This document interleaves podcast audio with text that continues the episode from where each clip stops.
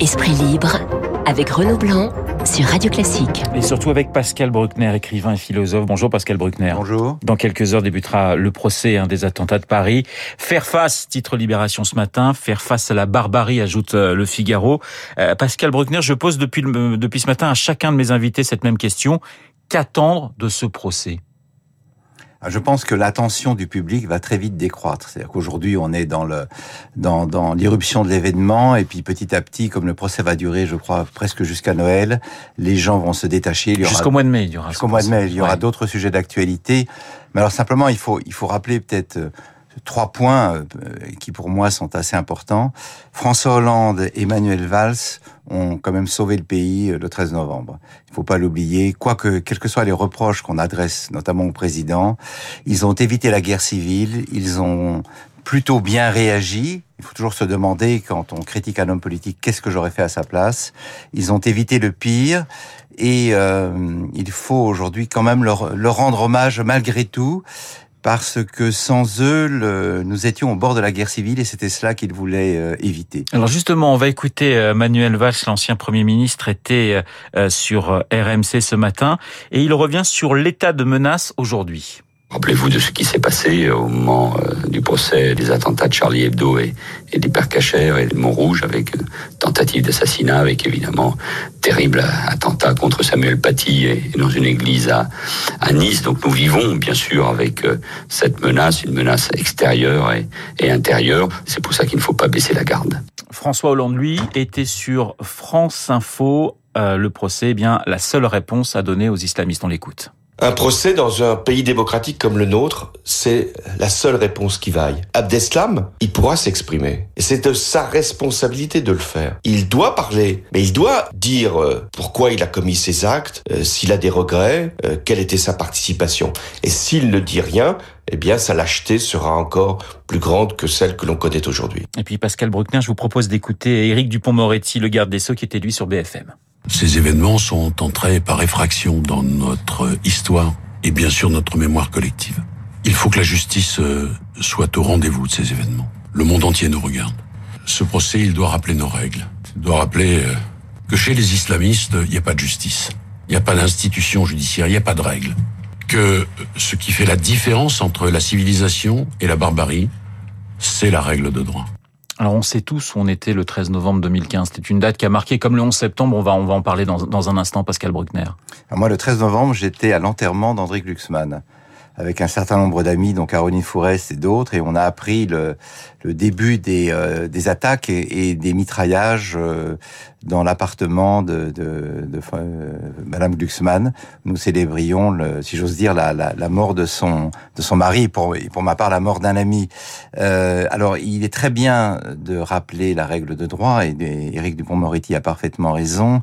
Mais il n'y a pas que le droit face à l'islamisme, il y a aussi la répression, il y a aussi la, la, la guerre, la guerre contre la violence. Et la question qu'on peut se poser, c'est avons-nous vraiment tiré toutes les leçons du 15 novembre? La réponse est non. Oui. Euh, Manuel Valls le disait tout à l'heure, il y a eu après Samuel Paty des attaques dans les églises.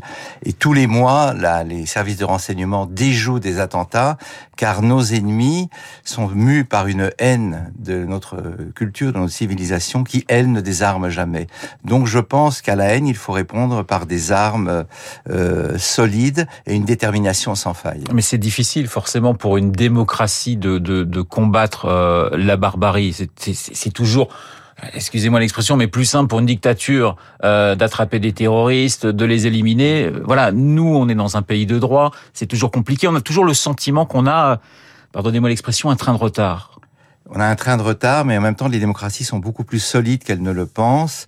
Et euh, il faut... Euh, et pour nous, le combat est surtout un combat interne, c'est-à-dire euh, couper un par un tous les liens qui unissent telle ou telle organisation, telle ou telle mosquée, tel ou tel intellectuel qui se dit de gauche, avec des groupes capables de d'encourager ou d'alimenter le terrorisme. Je pense qu'en France, les frères musulmans devraient être entièrement bannis. Aucune organisation proche de la Turquie de M. Erdogan ou des frères musulmans ne devrait être autorisée. Donc c'est un combat à la fois intellectuel, policier, de renseignement et militaire. Mais est-ce que c'est pas, pardonnez-moi, euh, un combat un petit peu perdu d'avance? Parce que vous citiez la Turquie, on a toujours des liens avec la Turquie, on a des liens avec l'Arabie Saoudite, on a des liens avec un certain nombre de pays qui eux-mêmes ont des liens très directs avec le terrorisme. Oui, oui mais alors c'est une chose. Avoir des liens avec une grande puissance, c'est tout à fait normal. Oui. On doit toujours, euh, comme dit le proverbe, déjeuner avec le diable. En revanche, euh, nous sommes maîtres chez nous et nous pouvons interdire à ces pays de fomenter des idéologies meurtrières comme le wahhabisme avec l'Arabie saoudite, comme les frères musulmans avec la Turquie. Ça, c'est notre domaine de souveraineté et là-dessus, nous ne devons pas transiger. Alors, il y a ceux qui estiment que finalement, ces, ces, ces attentats ont montré euh, une nouvelle fois la faiblesse de l'Europe et ceux qui estiment que au contraire, les renseignements se sont mis petit à petit en place. La collaboration entre les États européens euh, gagne du terrain. Alors vous faites partie de, de quelle catégorie, Pascal Bruckner? Bah, Je veux dire, au vu du désastre afghan, l'Europe n'est pas si mauvaise. Honnêtement, euh, peut-on être aujourd'hui plus mauvais que les États-Unis d'Amérique? La réponse est non. Non, ils ont, ils ont été vraiment au-dessous de tout euh, dans cette euh, débâcle euh, lamentable qui, qui, à mon avis, va rester euh, comme une image terrible sur la, la pseudo-puissance de ce pays. Oui, l'Europe est lente, vous l'avez dit tout à l'heure, les démocraties sont lentes, elles comprennent mal, elles comprennent surtout... Il y a une chose que nous ne comprenons pas, c'est qu'on puisse nous détester. Et quand on nous déteste, on se dit, il doit y avoir un malentendu. Oui. Si on est gentil avec eux, ils seront gentils avec nous. Mais non, notre gentillesse pour eux est un affront puisque c'est notre existence même qui est remise en cause aux yeux de leur idéologie. Donc il faut euh, effectivement construire, construire, continuer à construire cette Europe et essayer de d'éduquer nos, nos compatriotes à la réalité de la menace que nous avons toujours tendance à sous-estimer. Le 13 novembre, c'est notre 11 septembre. Le 13 novembre pour nous Européens, pour nous Français, c'est notre 11 septembre. C'est notre 11 septembre, euh, mais nous étions quand même plus avertis, nous étions plus éveillés, plus ouverts, mais nous avons eu droit au même lot de de paroles euh, collaboratrices avec l'ennemi, de d'auto-flagellation, d'auto-accusation. Et les intellectuels de gauche, certains intellectuels gauche, par tous, se sont fait une spécialité de tendre la main à ceux qui veulent nous égorger. Mais quand même, il y a eu une prise de conscience, mais très lente, puisque le meurtre abominable de Samuel Paty prouve qui a été euh, faut quand même le rappeler, quasi excusé dans un livre de François Héran, professeur au Collège de France, expliquant que les dessins qu'avait montré Samuel Paty étaient tellement ignobles qu'au fond, il avait en quelque sorte creusé sa propre, sa propre tombe. Donc il faut vraiment euh, continuer un travail de pédagogie, c'est fatigant, c'est c'est épuisant, mais c'est indispensable. Sinon, les attentats vont s'égrener les uns après les autres euh, jusqu'à jusqu'à plus soif. On va parler du 11 septembre dans un instant. Une dernière question sur euh, sur ce, ce procès qui s'ouvre aujourd'hui. On aura euh, les témoignages d'un côté qui risquent d'être assez bouleversants. On risque d'avoir le silence de l'autre côté. C'est ce que vous redoutez? Mais euh, non, oui, on l'aura le silence. Et David Abiker le rappelait tout à l'heure à juste titre. Vous savez, c'est pas nouveau. Hein quand on a jugé l'extrême gauche, vous êtes trop jeune pour vous en souvenir, mais quand on jugeait les terroristes d'action directe de l'armée, la, la, fraction armée rouge euh, allemande ou, les japonais, les gens disaient nous n'appartenons pas à votre système, nous sommes euh, nous sommes les représentants du prolétariat et donc votre justice bourgeoise ne nous regarde pas là. Il parle au nom de Dieu, évidemment Dieu c'est pratique parce qu'il ne va pas appeler au téléphone le président du tribunal. Il y a peu de chance effectivement. Il y a peu de chance et donc euh, il faut anticiper ce silence et, euh, délibérer euh, sans leur demander leur avis, simplement enregistrer le silence. C'est une vieille stratégie des pouvoirs subversifs. Il y a 20 ans, pratiquement jour pour jour, Pascal Bruckner, c'était le 11 septembre 2001. Est-ce que ça signifie que le, le 21e siècle, comme on l'a dit, a débuté pour vous le 11 septembre 2001 oui, voilà, il a débuté là. Un nouvel ennemi est né, euh, ouvertement, il s'était manifesté avant, mais là on a enfin compris. C'est donc l'islam politique, l'islam radical, qui a des liens avec euh, la religion musulmane, et c'est bien ça le, le, le cœur de la difficulté. Comme disait l'autre, tous les musulmans ne sont pas terroristes, mais tous les terroristes se réclament de l'islam. Et ils commencent d'ailleurs par tuer, euh, euh, exécuter, massacrer leurs propres coreligionnaires. Oui, les premières victimes des terroristes sont les musulmans, bien entendu. Ouais. Et donc c'est ça le, le, le, cœur du problème. Alors qu'est-ce que c'est le 11 septembre aujourd'hui? Ben, On est dans la revanche de la revanche. Les Américains étaient allés euh, à Kaboul pour chasser les euh, talibans. Les talibans aujourd'hui prennent leur revanche sur ceux qui avaient voulu les expulser. Et c'est une, c'est immense, c'est une réponse épouvantable. Alors, qu'est-ce qui caractérise le, le 11 septembre pour moi? C'est le déni. C'est-à-dire que pendant pendant 10 ou 15 ans, une majorité de nos pays n'ont pas voulu voir ce qui se passait, à commencer par les Américains. D'ailleurs, je rappelle un petit élément très important, c'est que euh, fin septembre, Jacques Chirac est allé à New York pour soutenir les Américains dans un geste de solidarité exemplaire. Le 11 janvier 2015, Barack Obama n'a pas voulu aller à Paris et son seul commentaire a été de dire aux Français commencez par mieux traiter les musulmans. Et, euh, et cette arrogance euh, américaine, nous la connaissons puisqu'elle est malheureusement une constante de leur histoire, mais ça prouve quand même que nous avons peut-être en France une lucidité plus grande que nos amis d'outre-Atlantique. Alors, j'ai parlé de déni. Euh, beaucoup de gens se sont dit après le 11 septembre qu'au fond, nous l'avons, les Américains l'avaient bien cherché. J'ai fait le 13 une interview pour Europe 1 où une journaliste me demandait mais vous ne trouvez pas que ces tours c'est quand même très arrogant et qu'au fond euh, les terroristes ont peut-être eu raison de, de les détruire.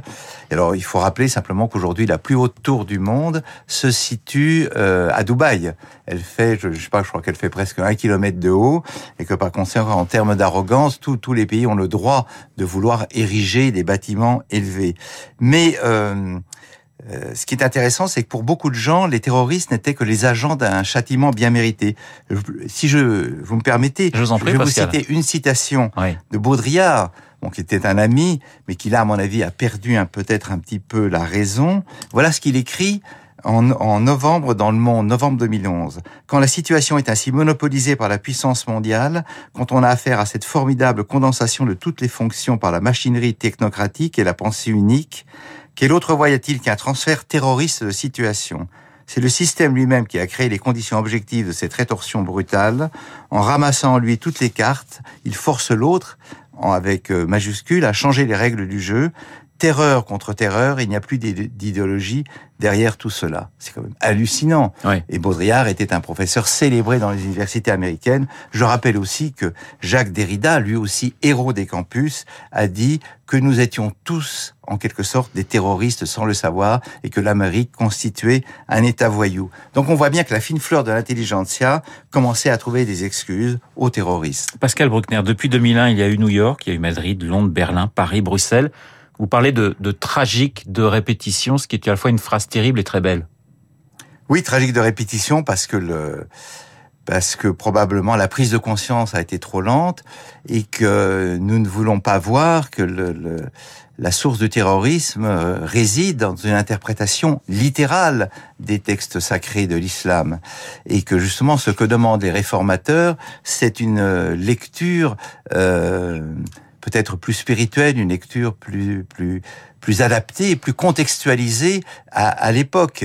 Et ce débat entre euh, littéralistes et contextualistes, nous l'avons eu en Europe, notamment avec le catholicisme en France, lorsque les, les exégètes ont, ont, commencé à s'arracher au dogme de l'Église, de l'Église de Rome, et ont commencé à interpréter les évangiles et la Bible en des termes plus libéraux. Mais ce travail reste à faire pour l'islam. Alors, ça fait 20 ans hein, finalement qu'on est en guerre et vous dites la lutte contre la terreur ne fait que, que commencer, Pascal Bruckner.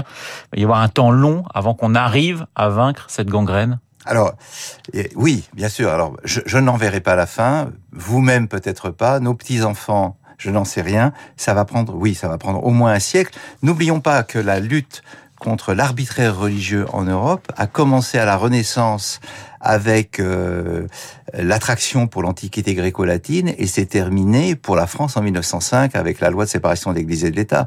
Donc, euh, évidemment, comparaison n'est pas raison, mais je pense que pour l'islam, ce sera très long. Alors, simplement, je voudrais terminer et on finira sur, sur une note plus optimiste. Oui, c'est ce que j'allais vous demander. Une, une partie de l'islam a attaqué l'Occident, mais une partie de l'islam est fracturée. Et ce qui est intéressant, c'est qu'au fond, même en Afghanistan, les Américains ont fait un travail peut-être dont ils ignorent eux-mêmes les conséquences, même dans un pays aussi euh, rétrograde que l'Afghanistan aujourd'hui sous les talibans, c'est constitué une classe moyenne qui a goûté à la liberté, qui a goûté à la, à la, à la à la liberté de la presse, à la liberté d'expression, à l'égalité entre l'homme et les femmes, à la, à la mixité. Et donc, euh, l'islam lui-même est aujourd'hui une religion divisée, chiite contre sunnite, mais aussi conservateur contre réformiste, wahhabite contre frères musulmans, Al-Qaïda contre Daesh. Et donc, il faut vraiment encourager les sceptiques, les apostats, qui sont seuls capables de refroidir ce fleuve ardent de la foi que nous appelons, nous, le fanatisme. Merci beaucoup Pascal Bruckner d'avoir été euh, ce matin euh, sur Radio Classique. On vous retrouvera avec euh, plaisir tous les mercredis. Pascal Bruckner, écrivain et philosophe. Très bonne journée à vous. Dans un instant, l'essentiel de l'actualité.